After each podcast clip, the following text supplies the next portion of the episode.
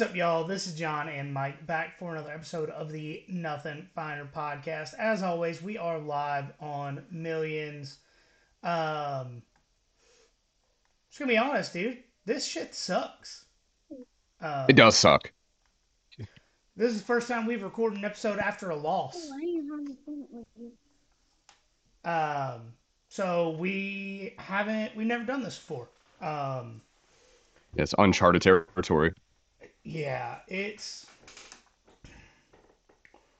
I mean, I think I think this week we're really just gonna jump jump right into it. Um, Because none of us are feeling good or feeling great at all. no, Weekend no. was not good. It, it was ruined. Yeah. Um, Bama found a way to uh, make it shitty for all of us, at least all of us that are listening, because I highly doubt anybody that's not Georgia fans listening to us. Um, and I'll I'll say what I t- sent you in a text last night. This was a failure from the top, and by top I mean Kirby Smart, all the way down. Um, Yeah. and I say Kirby Smart because he wasn't necessarily making the play calls, making the personnel decisions, but as a head coach, he has the authority to overrule certain play calls and certain personnel decisions. You know, I I think that there were probably guys that were um, maybe should have been in instead of a 40 call plays other than a uh, toss sweep on third and a foot. You know, solid. They did that twice, by the way. Yeah. twice. Yeah. And um, Never worked. ch- challenge uh, fourth down play where everyone on your sideline was saying incomplete.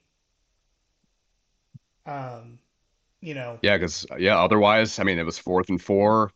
Turn that over. They don't score at the half. It's a ten. It's a uh what a seven three game or 10-7 game. 10 10-7. game. Yeah. 10-7 game.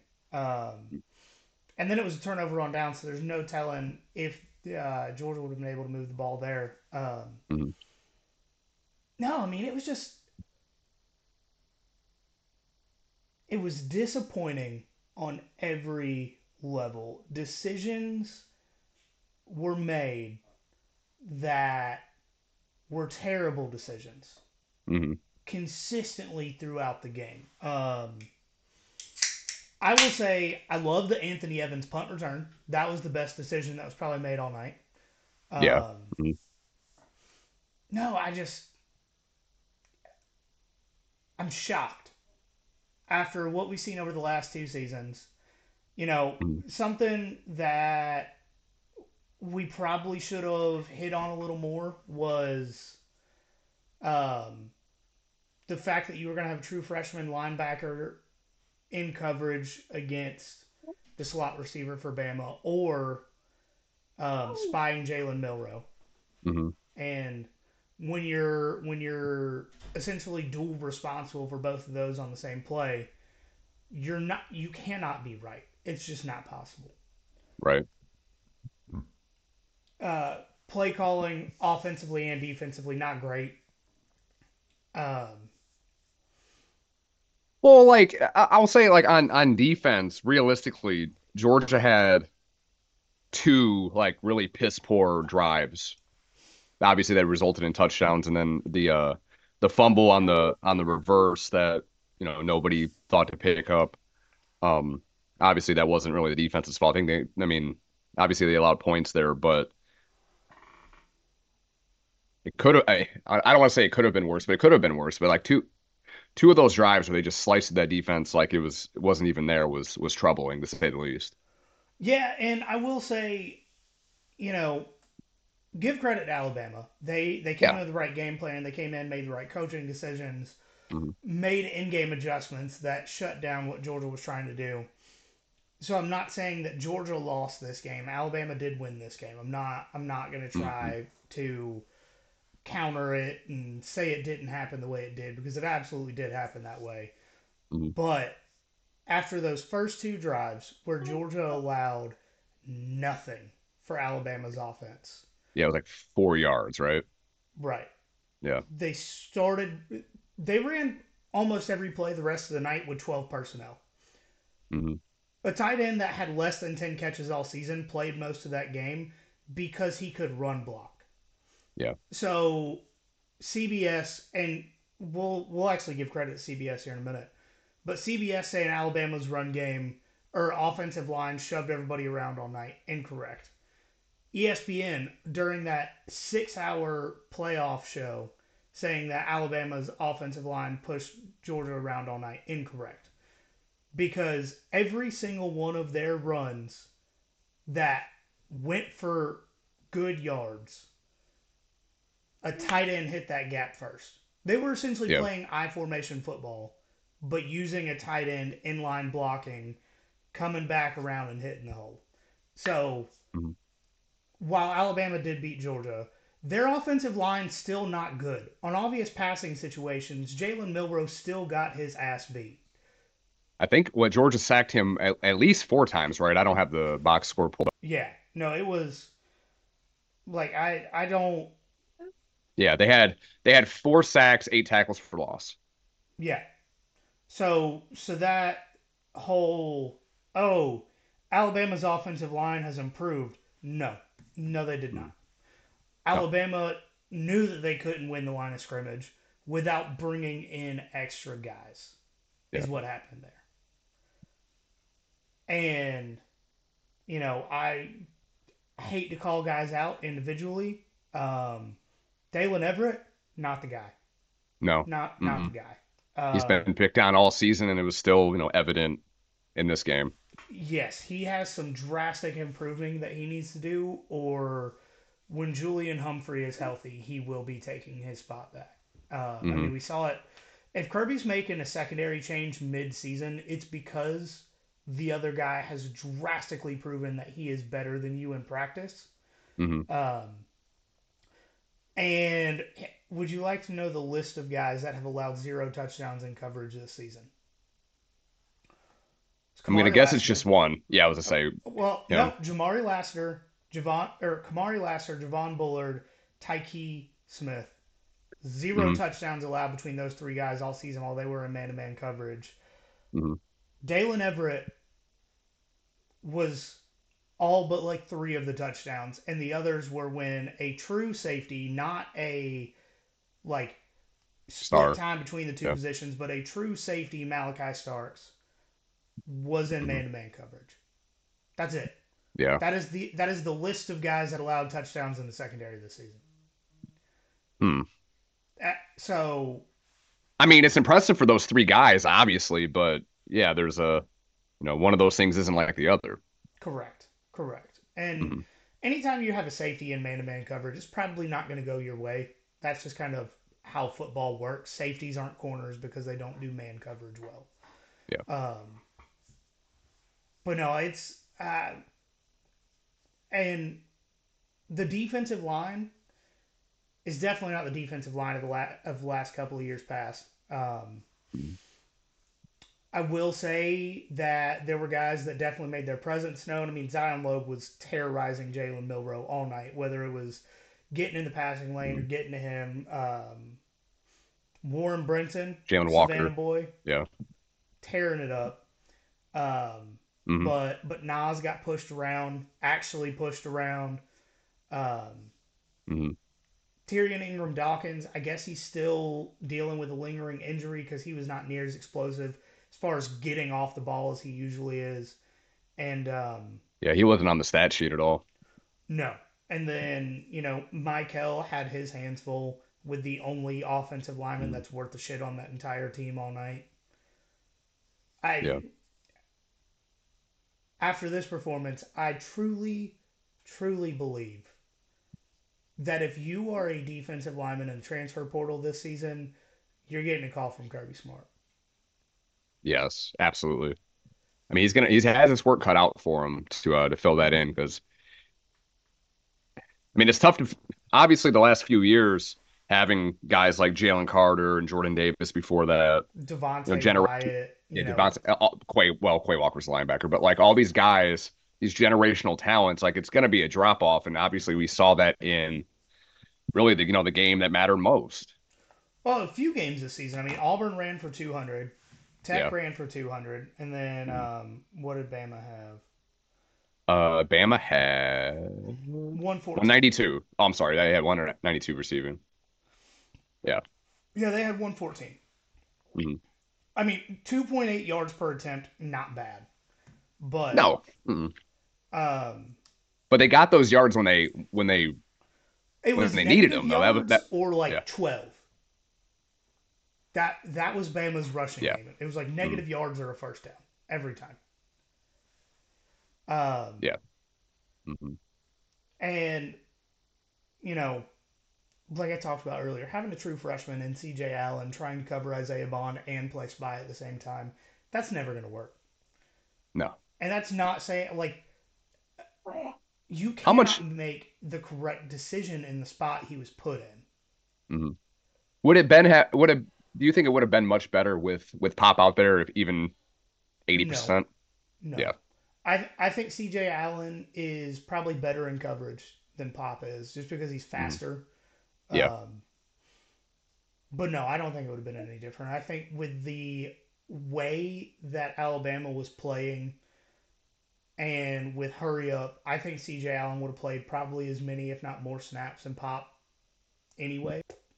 The only way that I think a guy playing the position that CJ Allen was the other night would have been I think the only person or people that could have done that well, and you're looking at a short list of like Roquan Smith and Nakobe Dean and Quay Walker. Like you're looking Yeah. at a select few guys that have played for the team over the last decade, and it's. I mean, I don't even know if they could have done it significantly better. Mm. Uh, you know, I think the game plan should have been better. It I don't want to say they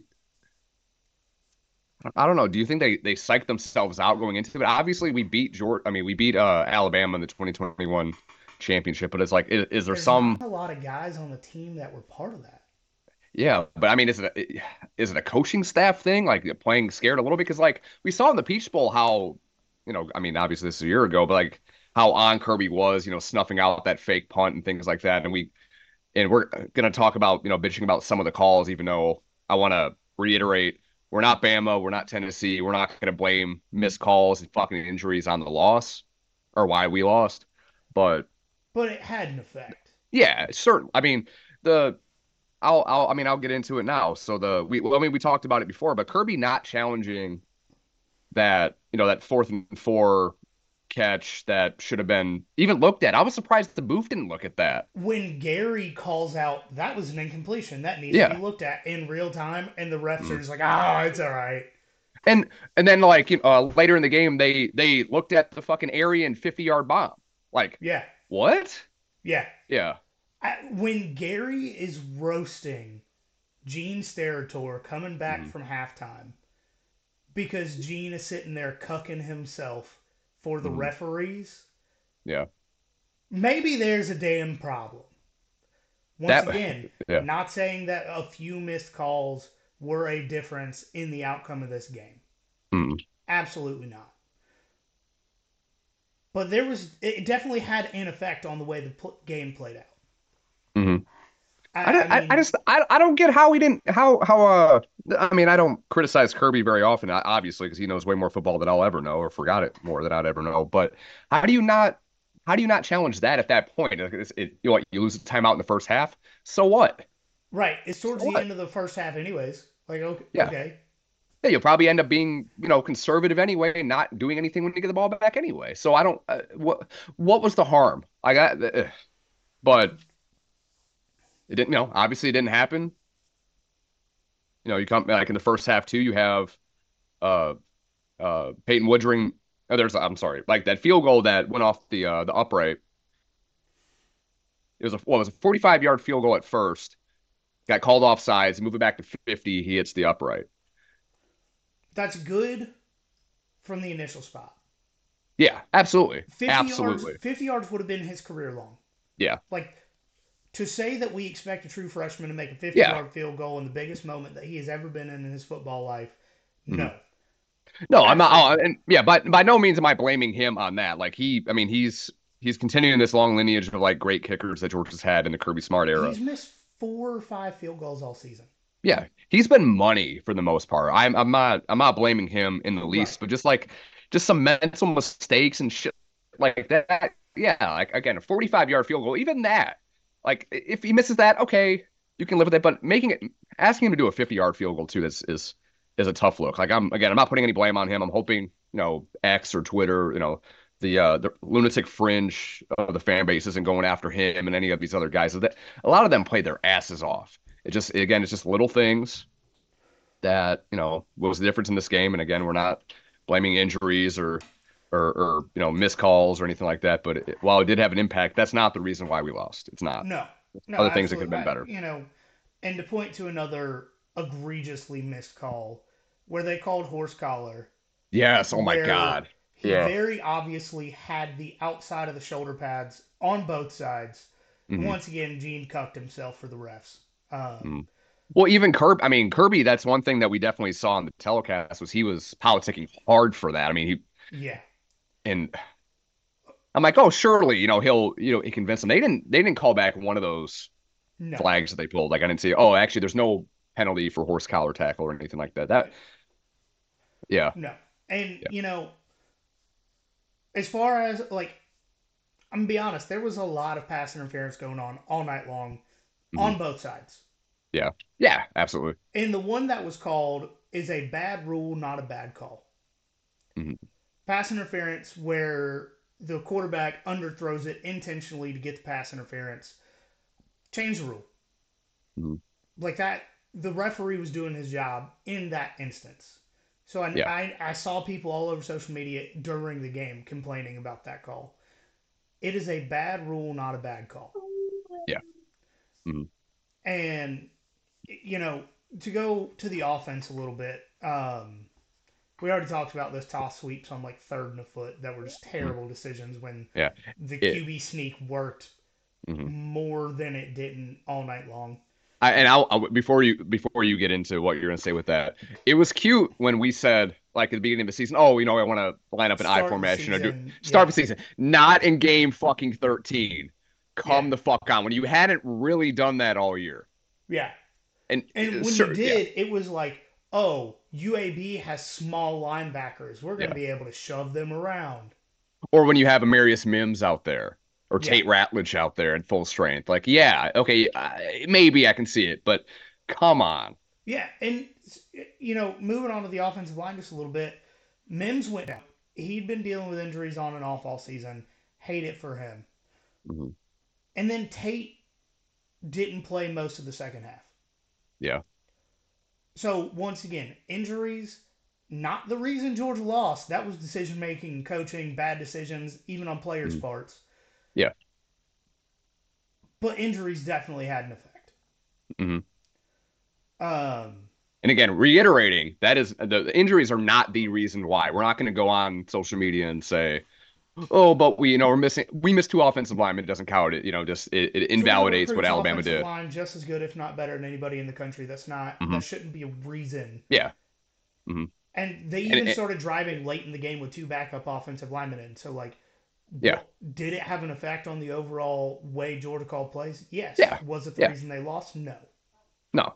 And then even like with receivers that are hurt, we talked, you know, you talked about at the top with with uh, you know, Brock being, you know, seventy at- at seventy percent. He was not that at the end of the game. That man could not No. walk at the end of the game. No. He was a fucking warrior. Ladd being fifty percent out there. I mean, other Fifty Other guys- might be generous. Yeah.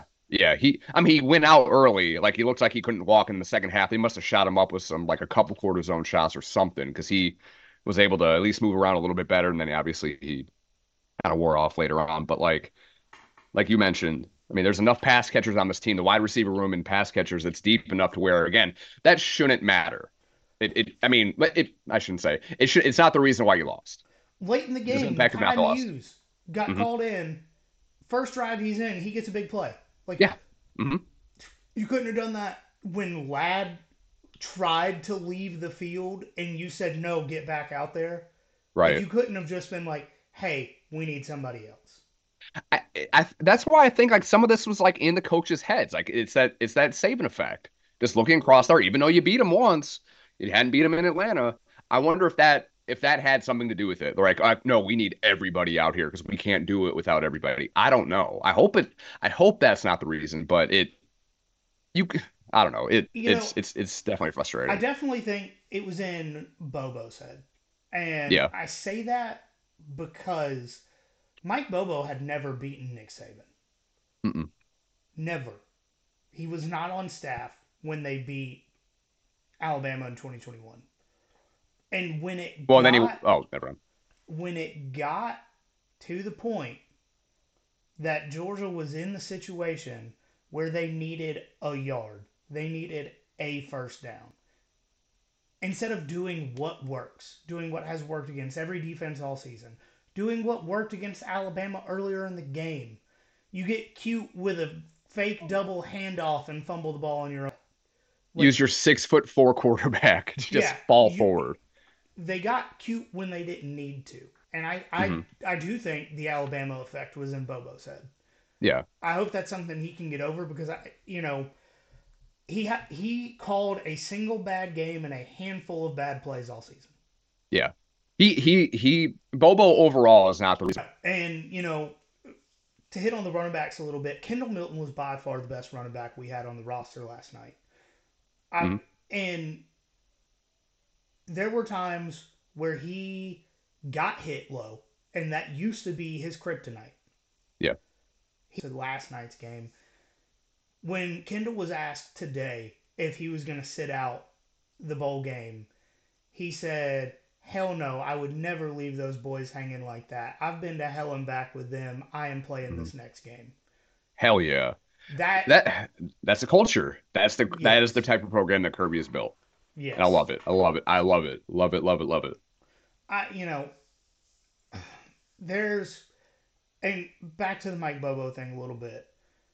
Carson was visibly frustrated with the with the calls that were being Yes. uh, sent to him.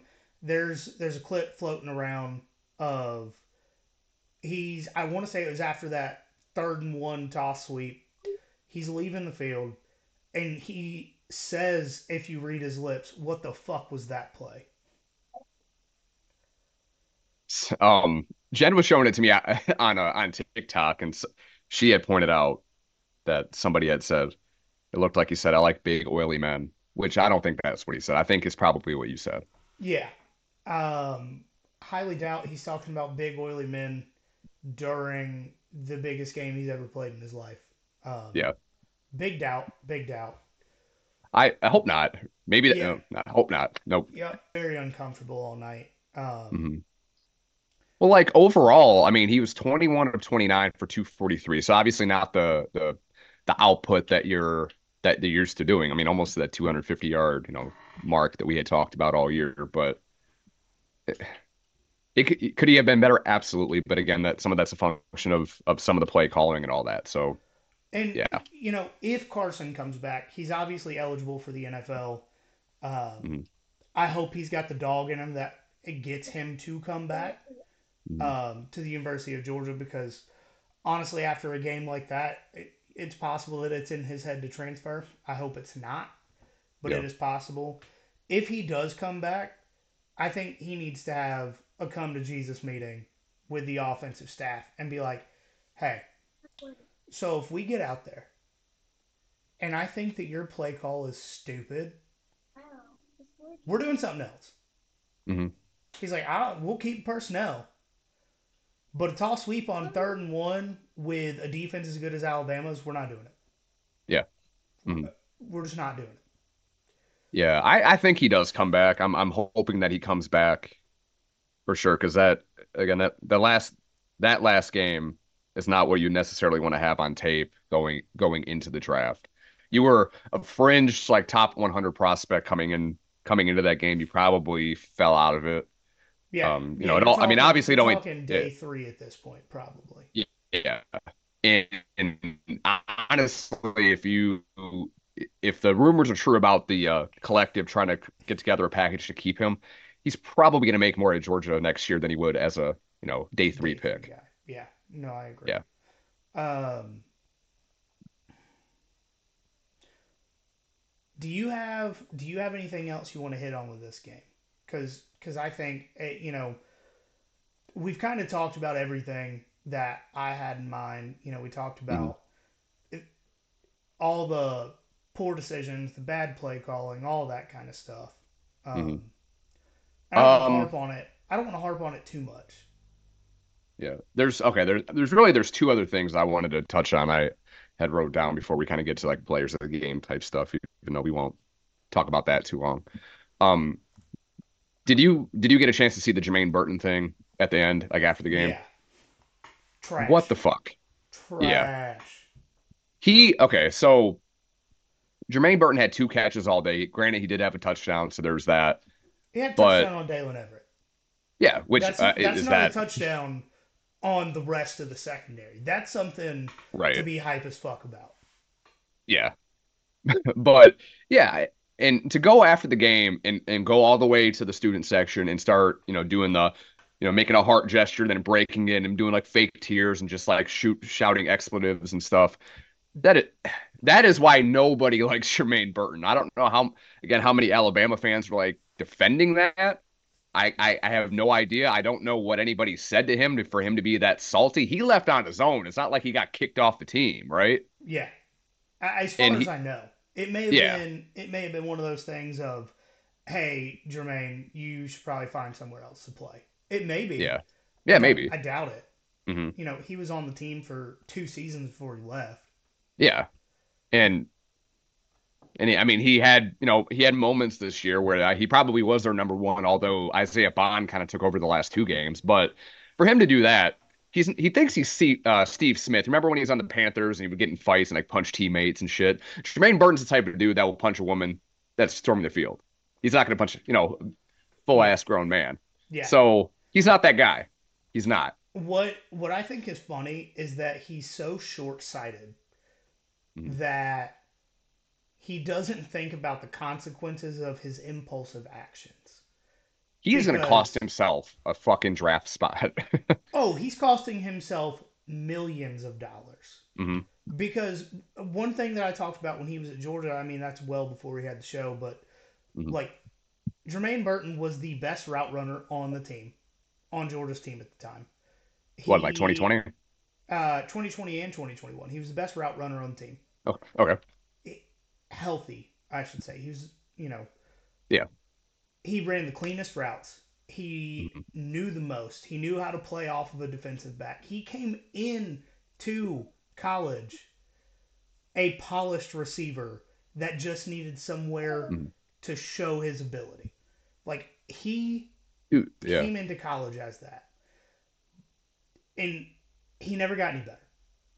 hmm Yeah, he he he peaked like his freshman and sophomore year. I mean, remember that game he had when uh when JT Daniels that first start against I Mississippi State? He had like that 200 Mississippi State game in Yeah. 2020, 196 yards. Yeah, insane. Yeah, Ins I mean, yeah, we we you know, the sky was the limit, but yeah, he's plateaued.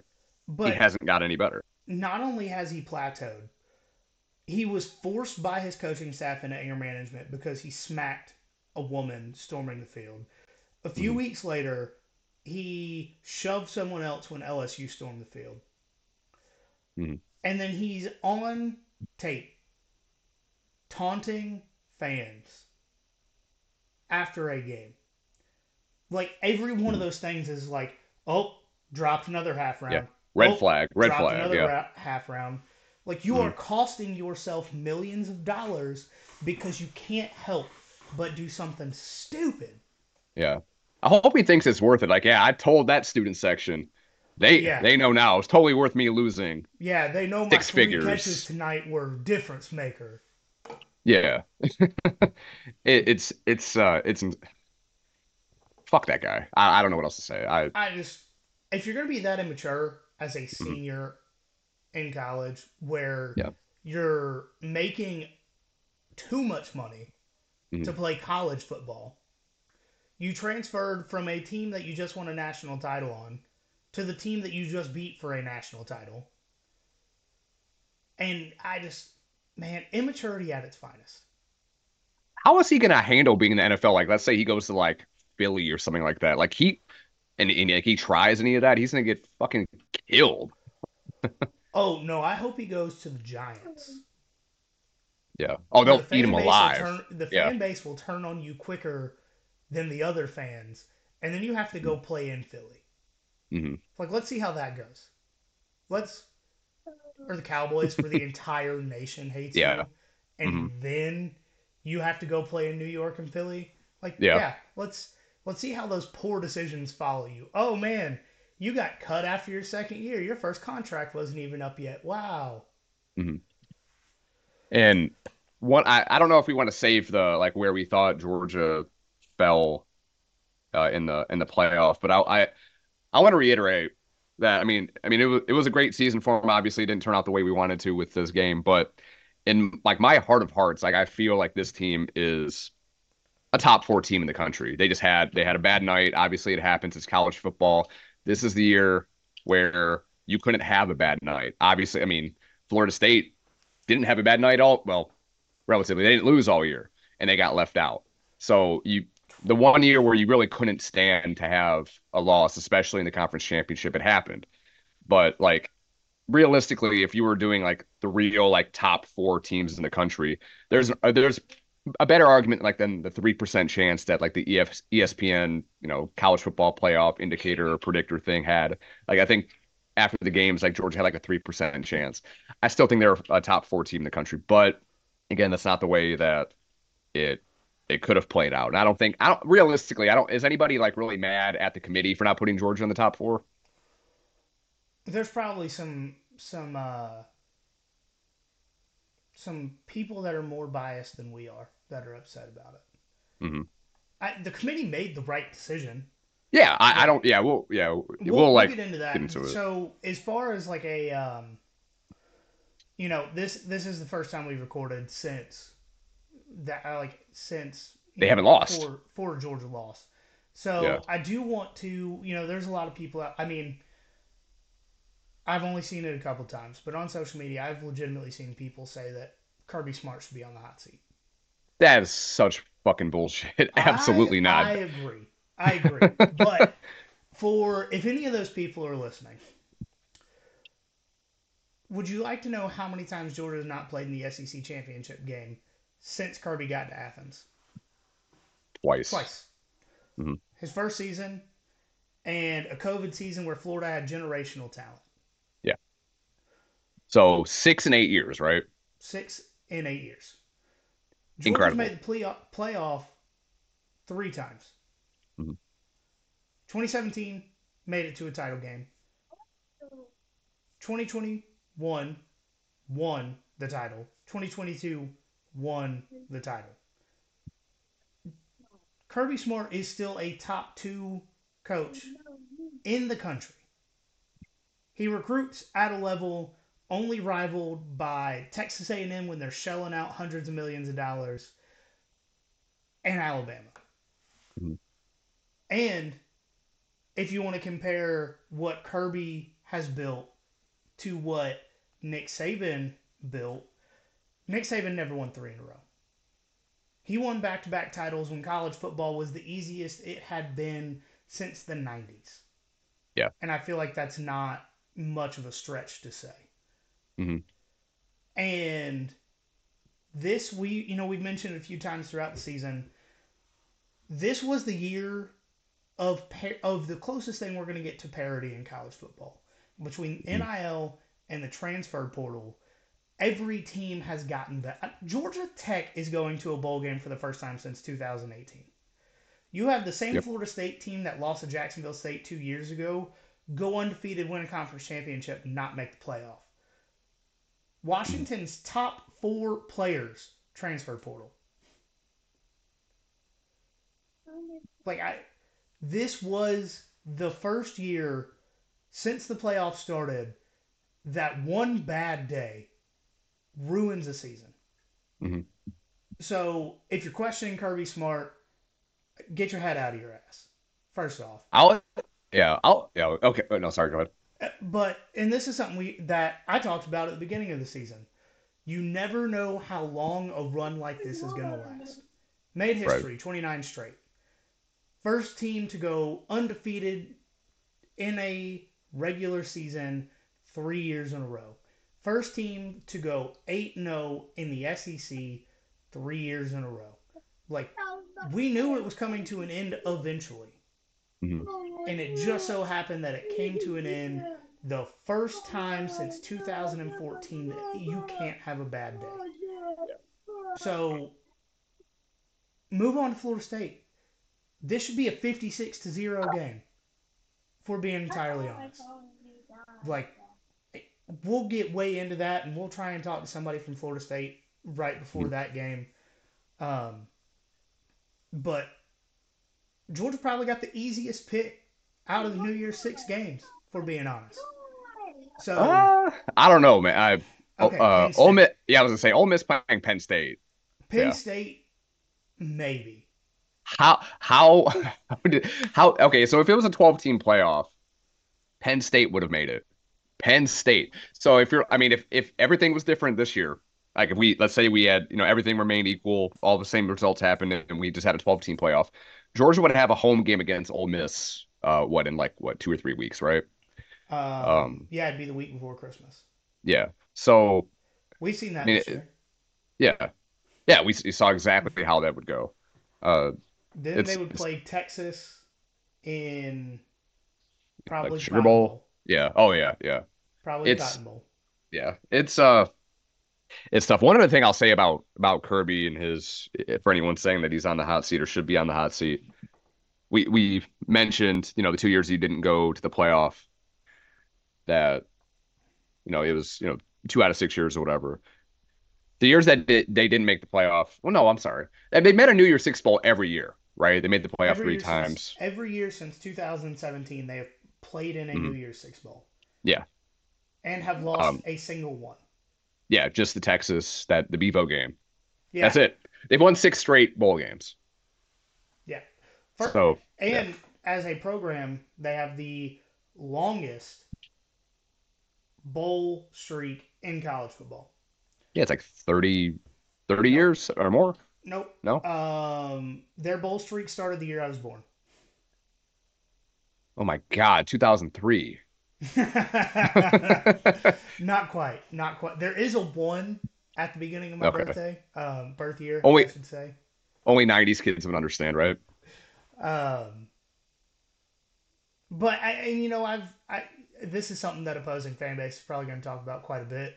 The Mark Richt comparison. Mhm. Kirby won as many SEC championships in his first eight years as Mark Richt won in fifteen. Yeah. Mhm. Kirby Smart has played for three national titles. Mark Richt played for a pseudo national title in 2012. He should, if they had the playoff back then, he probably would have played for at least two, you would think, right? Yeah, no, I Maybe agree. three. Maybe Yeah. three. Yeah. Um, Kirby Smart's won two national championships. First, Yeah. first coach to win titles in back-to-back seasons in the playoff era. Like that Mhm. cannot go un uh, understated. Yeah. So, you know, I think we should probably move on at this point because we are Yeah. 40 minutes in. But Yeah, we got some other stuff You know, to, to hit on, yeah. this while the streak ended, while it probably for the last 24 hours it felt like the sky's falling. Hmm. That's just a few raindrops. Sky's still Yeah. up there, buddy. All right, so you want to go ahead and move into the um, playoff ranking stuff, Yeah, we can do that. or did you want to talk about one of the other conference title games? I can't remember what we talked about. Um, I mean, we can hit on the other conference title games, really. I mean, the only game that was good was the Pac-12 championship, and that was kind of the same result yeah. as uh, as the first time. So I mean, Washington beat Oregon again by a field goal, 34-31. Penix outplayed Bo. Um, I mean, It was kind of shocking how poorly Bo Nix played. Like he Yeah. lost himself runner up in the Heisman on his Mhm. first drive. yeah, he he lost his ticket to New York. He's I don't think he's gonna be a finalist at this point. I guess it depends on how how how lopsided it is, right? I think it's Daniels, and then him and uh, Penix are going to split second place. Yeah. Like it's going to be close to 50 50. Mhm. Um, I can tell you the Carson conversation we were having a few weeks ago is absolutely Yeah, not that's- the case anymore. That was that was dead after the Tech game. Yeah. Yeah, Yeah. for sure. Um, but the uh, the ACC championship, uh, I know those kind of lead into what we're talking about with the playoff. But anybody watching that game, if you saw Florida State, I mean, it was what sixteen to six. Yeah. Right. It- it was Um, I- gross. Yeah, obviously Florida State's defense is elite. Like they have a very good defense. I mean, it they do. I That's mean, that's, the one that's side. the Of, same Louisville team that scored 31 against Kentucky last week. yeah, yeah. So they're yeah, it's they have their one side of the ball is elite, and obviously without with uh, Jordan Travis's leg leg exploding and him dying on the field, you know, I, obviously is tongue in cheek, but you know that that cost them a spot more or less. I mean, they the ACC schedule's weak, and uh, everybody talked about how bad the SEC like you know out of conference SEC games and stuff like that were, but. I mean, Florida State, it does matter. No, you don't want to see a TCU Georgia game again where it's 65 to 7. Like Florida State, Florida State, I think would get blown out by anybody, and they're uh, and we both think they're probably gonna get blown out by Georgia in the uh, in the Orange Bowl in a few weeks.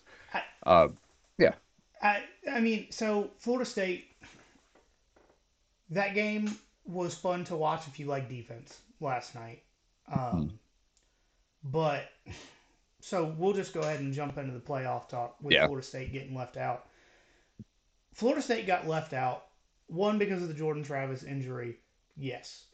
But if they had still gone undefeated after losing Jordan Travis, but they're they beat the hell out of quality competition, Mhm.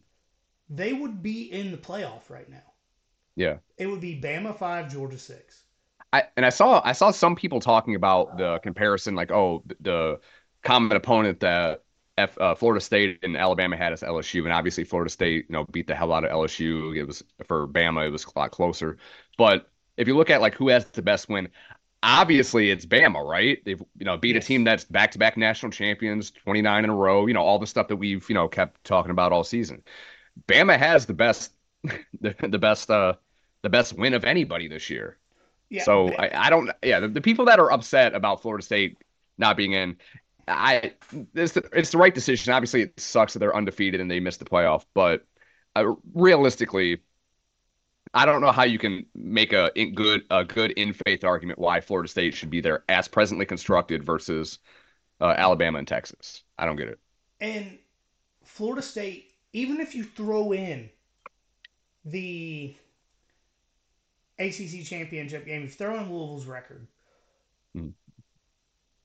they are at like their opponents' winning percentage is at or below 500. Mhm.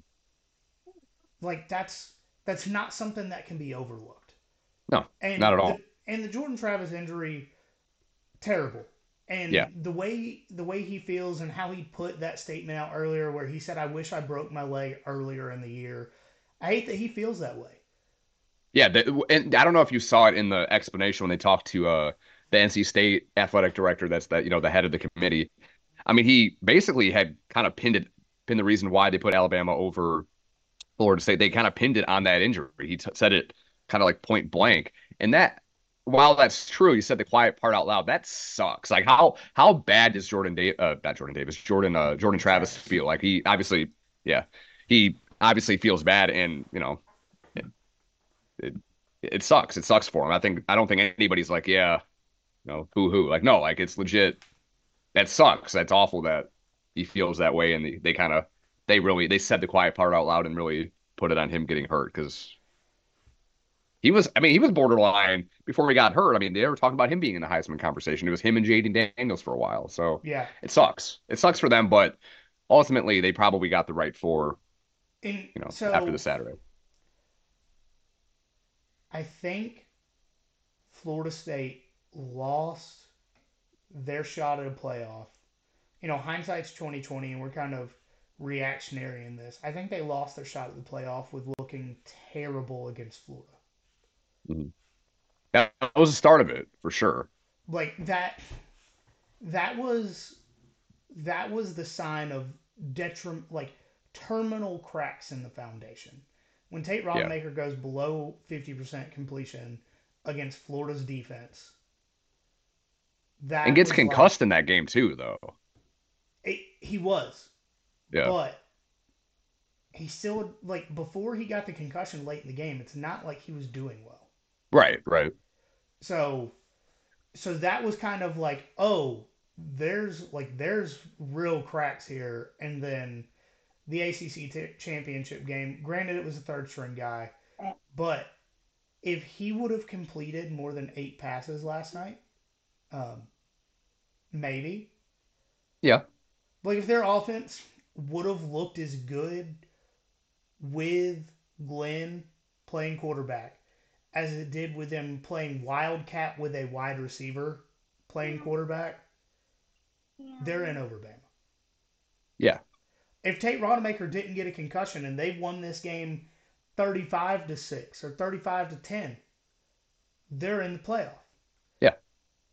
But the committee made the right choice because I think this is the first time that they have actually held up to the bylaws as far as the committee picking the teams. Yeah. Because this was a combination of the four best teams, and you're like, all right, so I think this is one of the four best teams. How do you back it up? Well, they've done A, B, C, and D this season. Here's their strength of schedule. Here's their strength of record. Here's where their numbers are offensively, defensively. Oh, by the way, they're an undefeated Power Five champion. Mm-hmm. Like I, you know, and Boo Corrigan actually talked about it. He said they gave, they went around the room and said, "Who's your number one team and why?" Yeah. So that was it. This was the first time that the committee has done what they should have been doing for the last decade. Yeah. Yeah. Do you do you think that this would kind of be the catalyst for Florida State really leaving? Obviously, we there was rumblings before the season, even during the season, necessarily whether it's the Big Ten or SEC, but do you think that speeds up the process of them getting out of that conference? Because obviously they did everything they could, you know, in their power to get to the playoff, and they couldn't do it.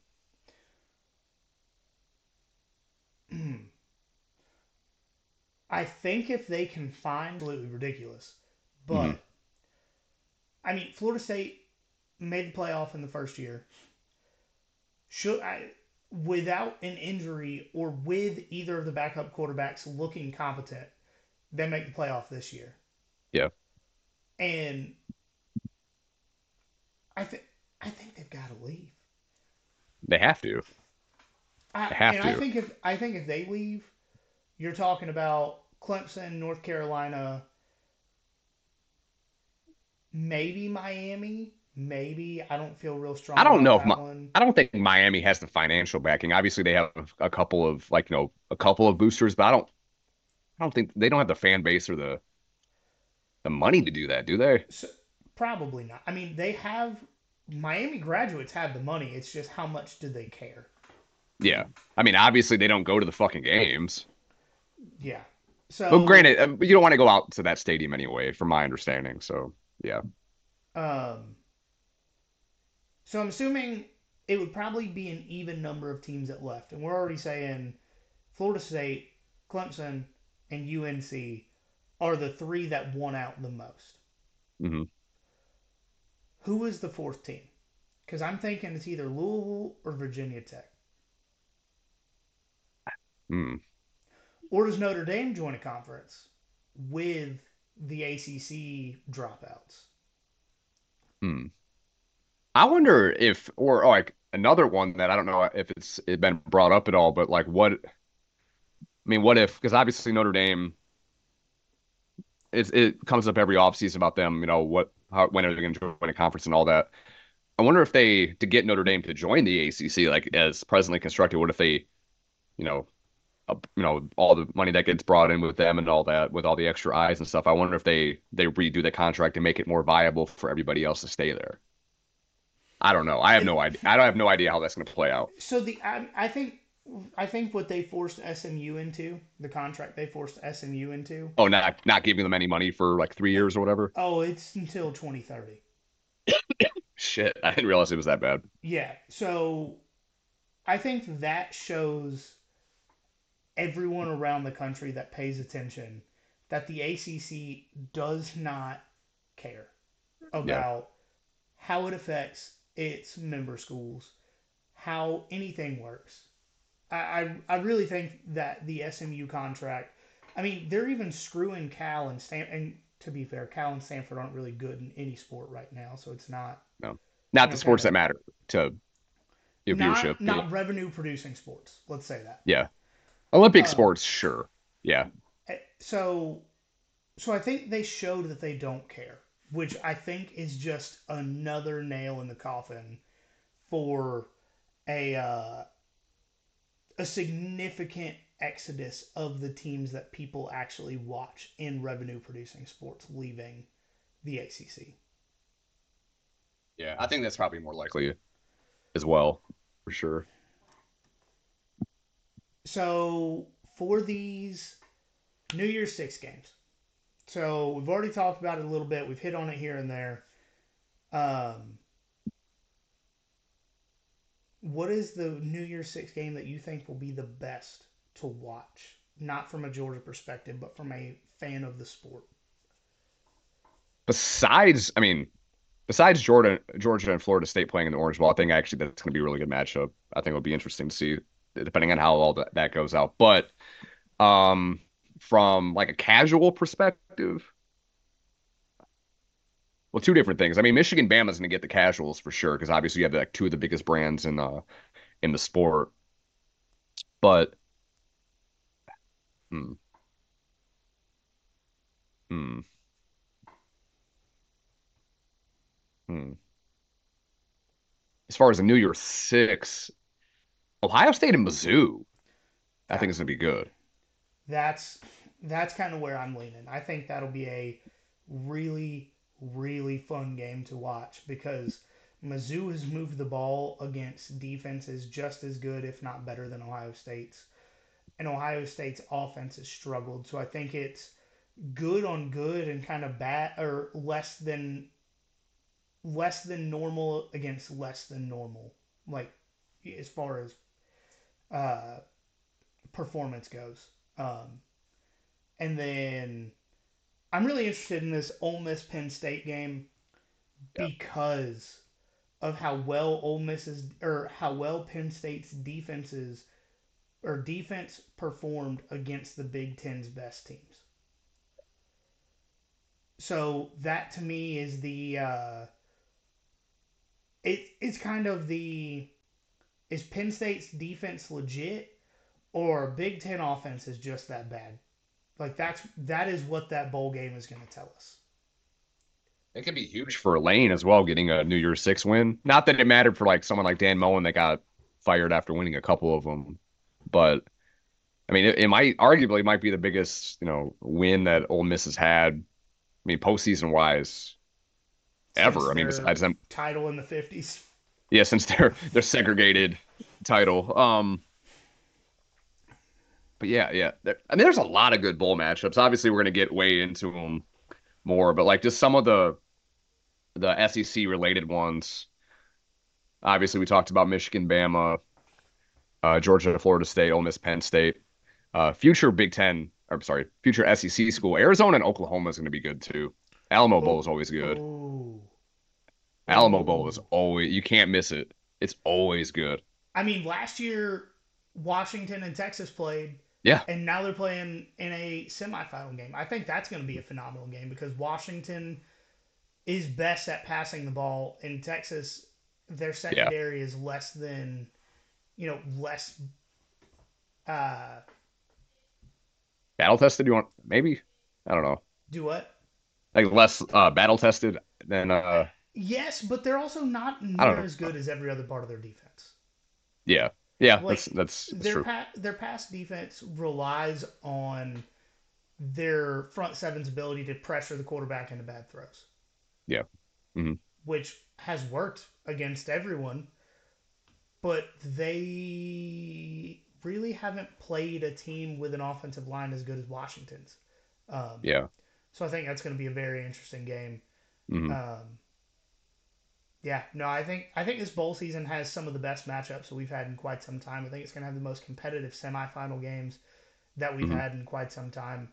Um, you know, I think if you're going to send out the 14 playoff, not only do the semifinal games, not only are they going to be great, but the rest of the New Year's Six games are going to be great games. Yeah. So, you know, I'm I think if you're going to end it, this is the way to end it. I still think a six or eight team playoff is better than twelve, but we Yeah. already had that argument this offseason. Did you see the JJ Watt uh tweet or thing he put out? He's like an emergency six sixteen playoff where uh Michigan and I think it said Michigan, Michigan and and Washington get a Washington. bye, Yeah. and then yeah, Georgia, Bama, Texas, Florida State play in some ran, you know randomized situation. That would be dope. I you know, But I think that if it was a fluid situation and wasn't contractually obligated Yeah. to be the way it is, like if the powers that be could have just gotten in a room and said, hey, these six teams not only deserve it, but they've earned it. Give everybody. yeah, I mean a shot. yeah.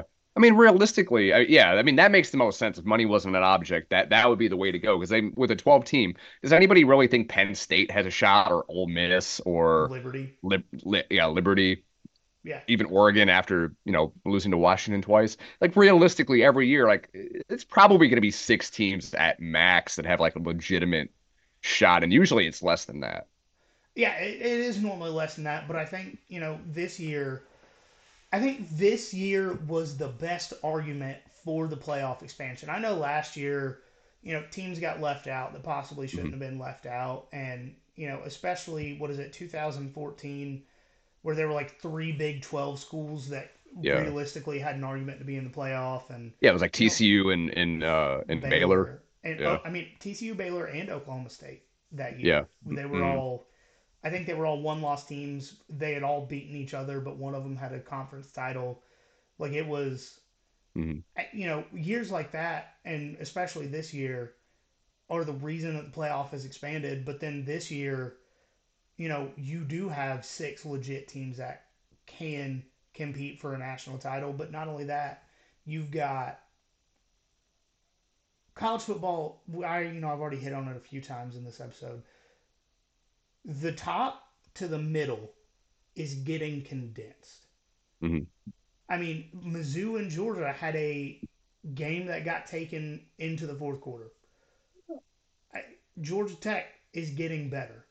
So, like, Mhm. teams in the middle of the pack between NIL and state laws that are allowing NIL for high school players as long as they stay in state and transfer portal of a guy that was like third string at a top tier program going to some middle of the road school and making them a lot better.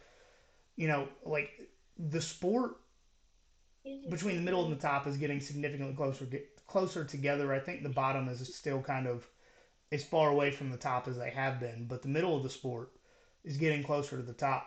And um, you know, I think that's a phenomenal argument for this playoff expansion.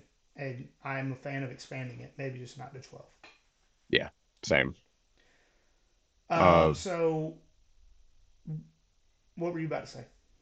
No, I was just gonna say, like, again, I, I know we're gonna have plenty of time to talk about it, not not getting in depth on it, but like probably like the grossest game uh, that we would even have some kind of interest in is Iowa and Tennessee. And that's a game that I could get free tickets to, and I have somewhere to stay like 20 minutes away. I was hoping and praying LSU was going to get the Citrus Bowl Yeah, because I'll go watch them beat the shit out of somebody. right. Yeah, yeah. Like Iowa could score on LSU's defense. Mhm. So I'll go watch a 56-21 LSU win in Orlando. You know what I mean? Right. Yeah, exactly.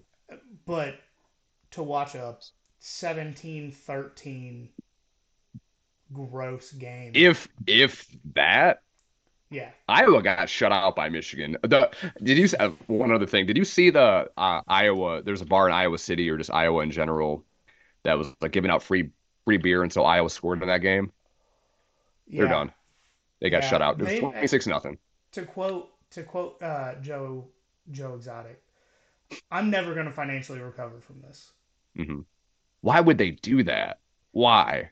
They knew what they were doing. I mean, obviously they got a lot of press out of that, but come on now. I think they were hoping people order food and shots and you know, like, Yeah. oh, the free beers only Milwaukee's best. yeah. Straight from 40s. Yeah. Um, so we did skip over players of the game. I don't. The only players of the game I want to talk about are the. I you know I can't even remember what what we're calling it, but the hardest workers of the game.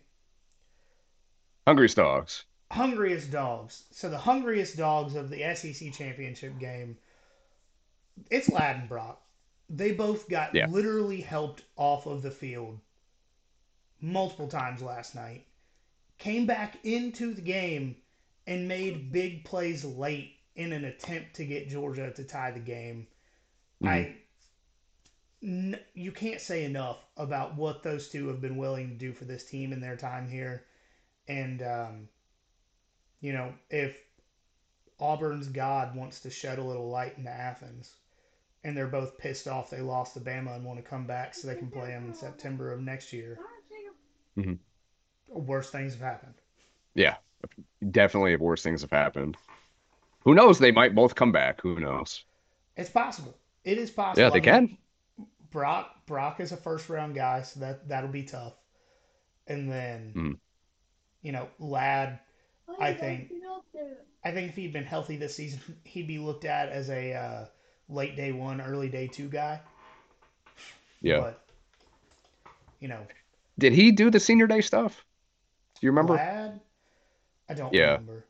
I don't. 'Cause I know he's Brock didn't do it. Okay. Um, Sweet. Yeah. Yeah. Hmm. All right. Oh, we got to do so- calling the dogs too, right? Oh, yes. We have a. I think it's like six minutes. Oh shit. I'm, I'm not even joking. Um, so for this week's calling the dogs, and we're going to keep it open all through bowl season. So if you have a bowl that you have a real hot take on, um, just want to get something off your chest, call us 678-465-8020. Your voicemail will be on the show. But here is this week's calling the dogs. This fucking sucks. Fucking sucks. Hey y'all, this is the infamous Dr. Frog here, currently at the Copper Rocket, enjoying the Orlando Alumni Society's, uh, you know, wash party here. Holy hell, y'all, I hope this is just a shitty halftime rant and I don't have to do the same damn thing at the end of this, the game here, but what the shit. Of course, the first fucking game that we let them score on us, or we score first, and then it's just an absolute shit show.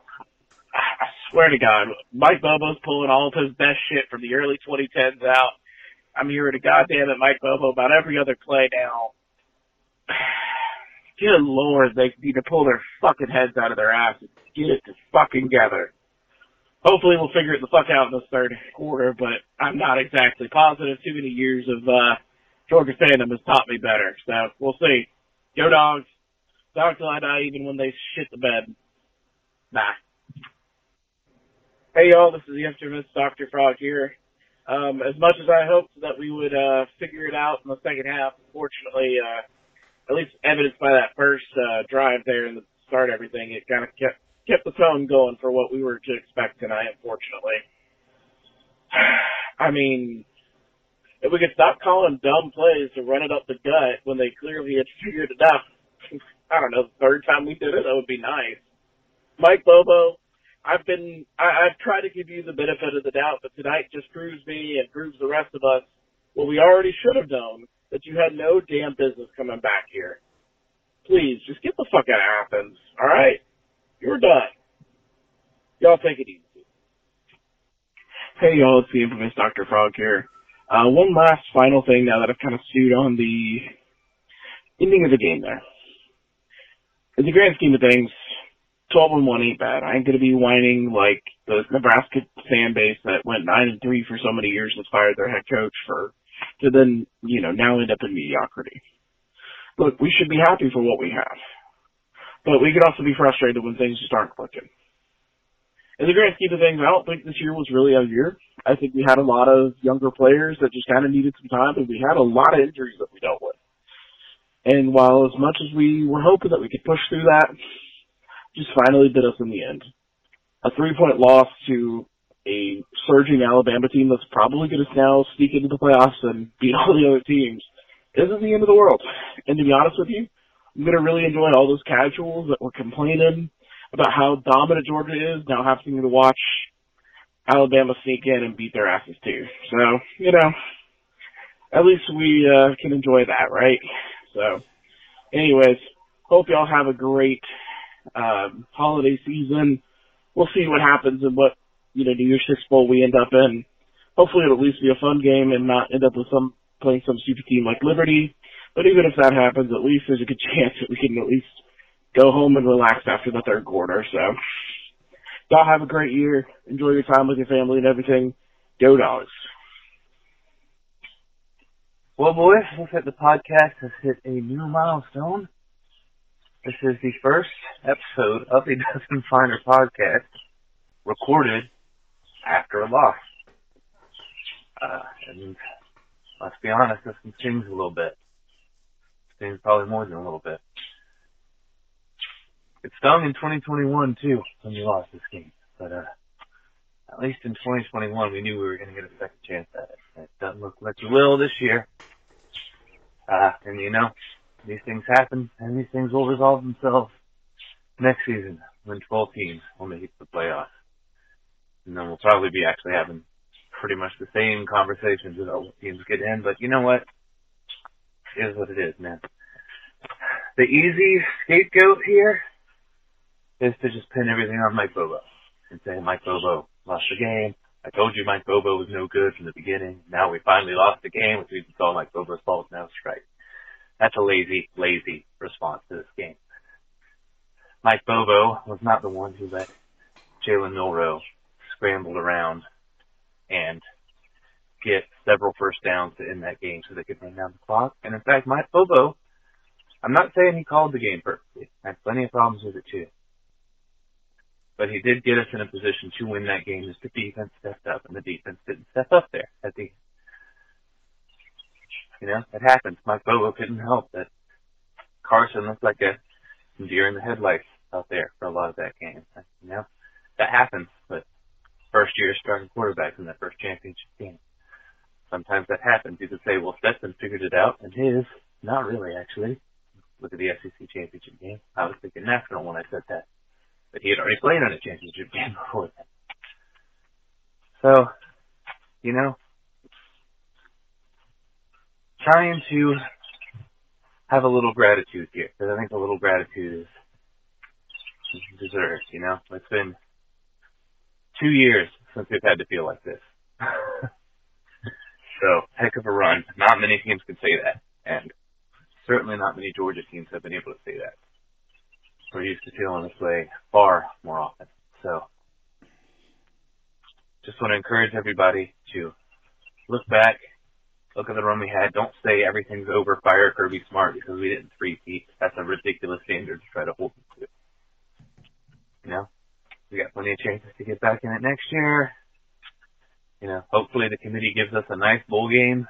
You know, somebody like Oregon or Ohio State or Oklahoma who we were supposed to play and not Louisville or SMU or somebody like that, or Liberty, God forbid. So we. Oh, so the so the last voicemail apparently got cut off towards the end. Um, but the last voicemail was Caleb, so it is fitting that in uh, in this week's Caleb's Corner, it's a very not fun fact. Um, the last three times Georgia has lost to Alabama, they put up exactly 24 points.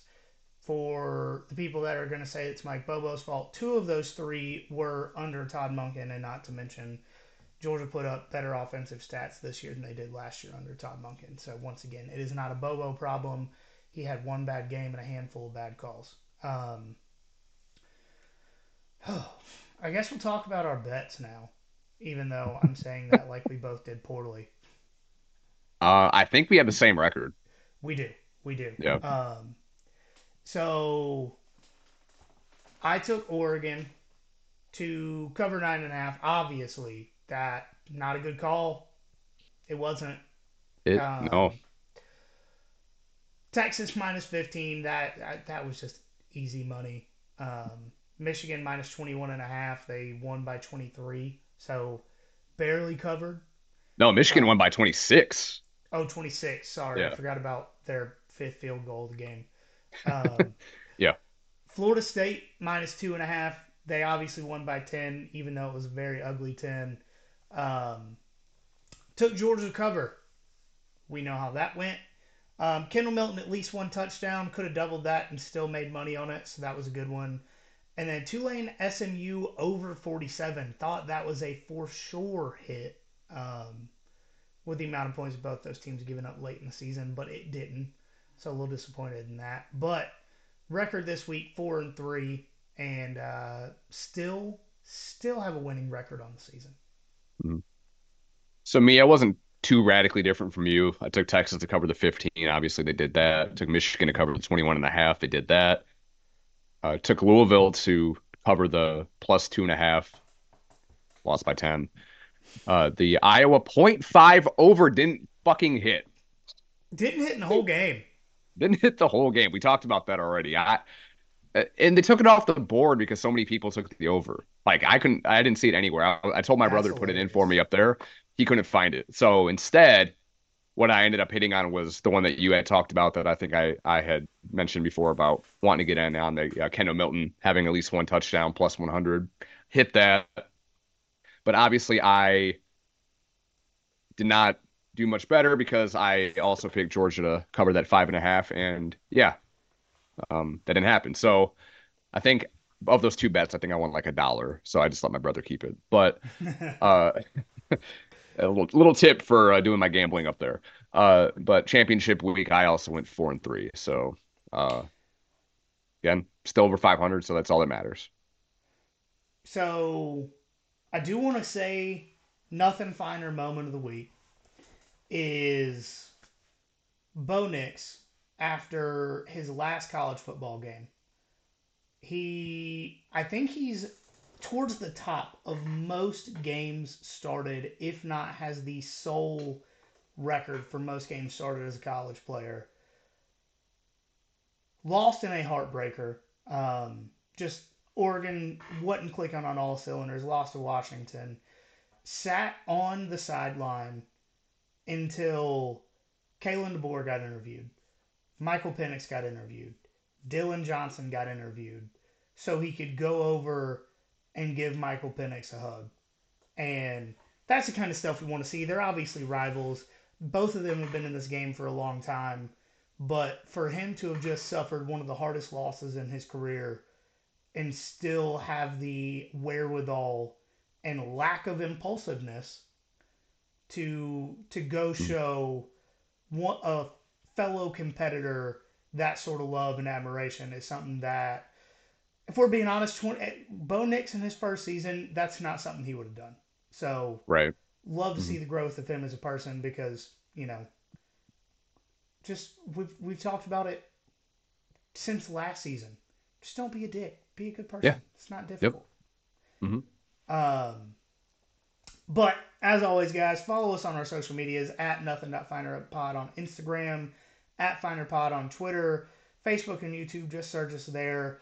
Um, for our merch. So it is still on millions.co. If you search us on there, go ahead and give us a follow while you're there. You have to create an account, but it's not too difficult. But for our merch, we're making an announcement.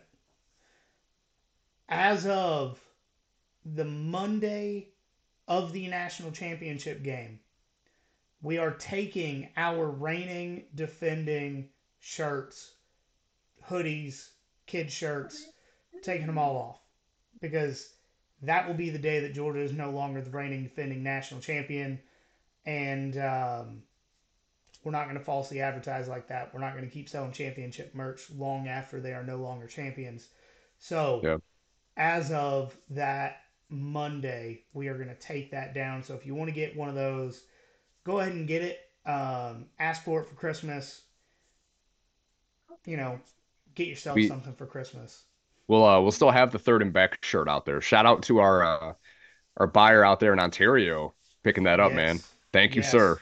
Shout out Canada. Love you guys. Yeah, bacon man. can use some work, but other than that, you're pretty cool. And your gravy and French fries are interesting. Interesting choice. I've still never had poutine. It. mm, I'm not a fan. Oh, okay. I mean, you're pretty much from Canada, so that's saying something. Basically, I'm north Yeah. of it. I was about to say you're north. If you go to the north, you hit Canada. If you go to the south, you hit Canada. If you go east, you hit Canada from where you Mhm. grew up. So it's Yeah, just surrounded by Canada yeah, all around. wild, wild. Yeah. Um, Geography, crazy man. I swear. um, and uh, like we keep saying, rate and review the show five stars. Send a screenshot. We will send you a sticker. Do it on your boyfriend, girlfriend, son, daughter, nephew, cousin. Do it on their phones. Help us out. Um, Mhm. But even after a loss, there's nothing finer in the land